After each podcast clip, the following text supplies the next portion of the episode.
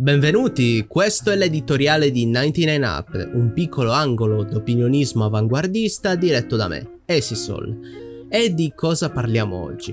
Oggi parliamo delle generazioni. Ci viene sempre facile dividere temporalmente l'uscita di varie console, innovazioni videoludiche e via discorrendo. Però, eh, vi dico da dove mi è venuto questo spunto. Allora, mentre giocavo avevo in sottofondo l'ultimo pub nerd di Dario Moccia. E a una certa stavano parlando di quello che è stato annunciato al Summer Game Fest e quindi di Starfield, quando a un certo punto si apre questo micro dibattito tra Kuro Lili e Sabaku no Maiku riguardo al fatto che Starfield sia o non sia next gen, al che io ho pensato è davvero un problema? Cioè dobbiamo davvero classificare un gioco in ottava o nona generazione? Oppure quanto durerà questa cross gen? Perché vista la crisi dei semiconduttori eh, potrebbe durare diciamo il doppio rispetto alla media. Ma andiamo con ordine. Allora, vi dico perché le generazioni sono inutili. Ho scritto quattro punti per aiutarmi, quindi come primo punto abbiamo la grafica. Non è un segreto che mm, andando avanti le migliorie si vedano, ma si vedano sempre meno. Prima si notava subito un cambiamento dalle due dimensioni alle tre dimensioni, poi si cambiava col sistema di illuminazione, si cambiava con un maggior dettaglio poligonale, eccetera, eccetera. Adesso invece se pensiamo alle migliorie grafiche più che altro pensiamo a qualcosa che le stabilizzi, oltre che particolareggiare il dettaglio.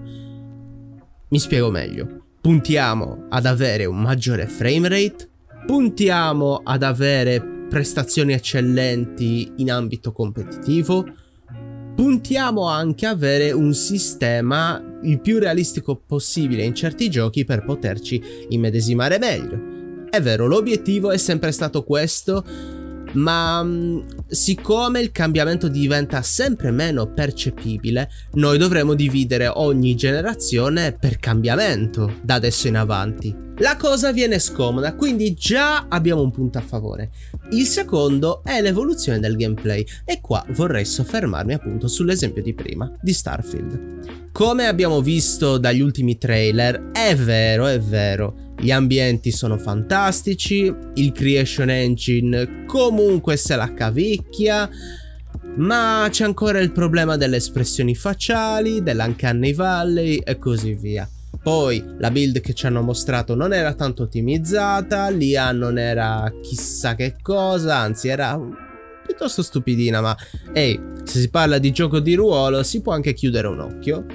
Per alcuni, per alcuni, e molti l'hanno definito cross-gen appunto perché ricorda più Fallout 4 che un nuovo titolo, che una nuova frontiera, un nuovo universo creato da Bethesda.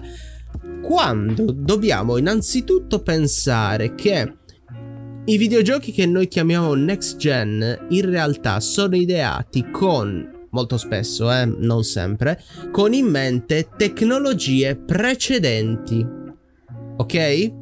Magari poi le ottimizzano per le macchine più nuove, però, però, però. C'è anche da tener conto che Bethesda non vuole rischiare tanto dopo aver fatto un mezzo disastro con Fallout 76 e diciamo aver tradito la fiducia dei consumatori più volte. Non ai livelli di Activision forse, però la situazione di Cyberpunk ha aggravato un po' le cose e quindi l'azienda non vuole essere la prossima a tenere la patata bollente, quindi posso capire che ai vertici vogliano volare basso. Perciò la nuova generazione noi la dobbiamo vedere dalle migliorie o dai nuovi trend di gameplay, ok? Più che altro dobbiamo analizzare bene le strutture per capire se qualcosa è next gen o meno. Ma anche lì, appunto, perché le generazioni sono inutili. È davvero necessario quando abbiamo titoli come Pokémon che tengono un gameplay di quarta, quinta generazione portatile? Ma che va bene comunque? anziché sembra andare bene alla maggior parte dei fan. Poi, fateci caso, la maggior parte dei mm, sistemi di gameplay che conoscete sono spesso rimasti fermi e solamente ottimizzati più che migliorati, ok? Perché magari non serve andare oltre, o magari deve andare oltre un altro titolo da cui prenderà ispirazione dal precedente. Il terzo punto su cui vorrei soffermarmi è l'hardware e il cloud. Perché? Abbiamo il problema dei giochi sempre più pesanti.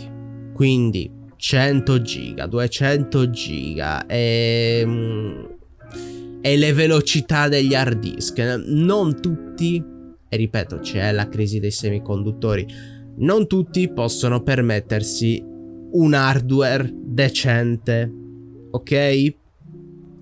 Qua viene in soccorso il cloud e una volta che ci sta il cloud, noi dovremo tenere conto dell'aggiornamento che fanno ogni tot anni ai server. Hanno messo la scheda uh, con il nuovo processore grafico, uh, tot RAM in più. Arriviamo al mondo PC e il mondo PC non ha generazioni, quindi anche lì sarà inutile. Almeno fin quando il cloud non sarà diventato completamente mainstream, perché ci siamo quasi, però bisogna ancora risolvere i problemi di latenza e congestione delle utenze. L'ultimo punto invece sono motivi puramente commerciali. Basti pensare a PlayStation 1, 2, 3, 4, 5, quindi qualcuno può anche dividere le generazioni per il numero che porta un determinato brand, o anche in base alle innovazioni fatte dalla Nintendo. Che ne so, la quinta generazione è stata quella del 3D del Nintendo 64 e la settima è stata quella dei motion control di Wii, eccetera, eccetera. Continuano a usare generazione per vendere di più. Cioè non lo troviamo scritto nei cartelloni pubblicitari, ma mm, diciamo che percepiamo che quella sia magari ottava o nona generazione. Ma tornando a Nintendo, voi dove collochereste Switch? In ottava o in nona generazione? Perché la sua data d'uscita è diciamo confrontabile alle mid-gen di ottava, ma le innovazioni che ha portato sono più da nona. Perché dovremmo considerare in teoria come ottava generazione Wii U. Ok? Perciò vi ho dato 4 punti su cui disquisire sul fatto che le generazioni siano utili o meno come classificazione. Fatemi sapere eh, la vostra nei commenti o dove cazzo state ascoltando, non lo so. Scrivete da qualche parte, interagite, fate quello che volete. Ci vediamo al prossimo editoriale che sarà forse la prossima settimana. Non lo so, cerchiamo di essere un po' più attivi. Ciao!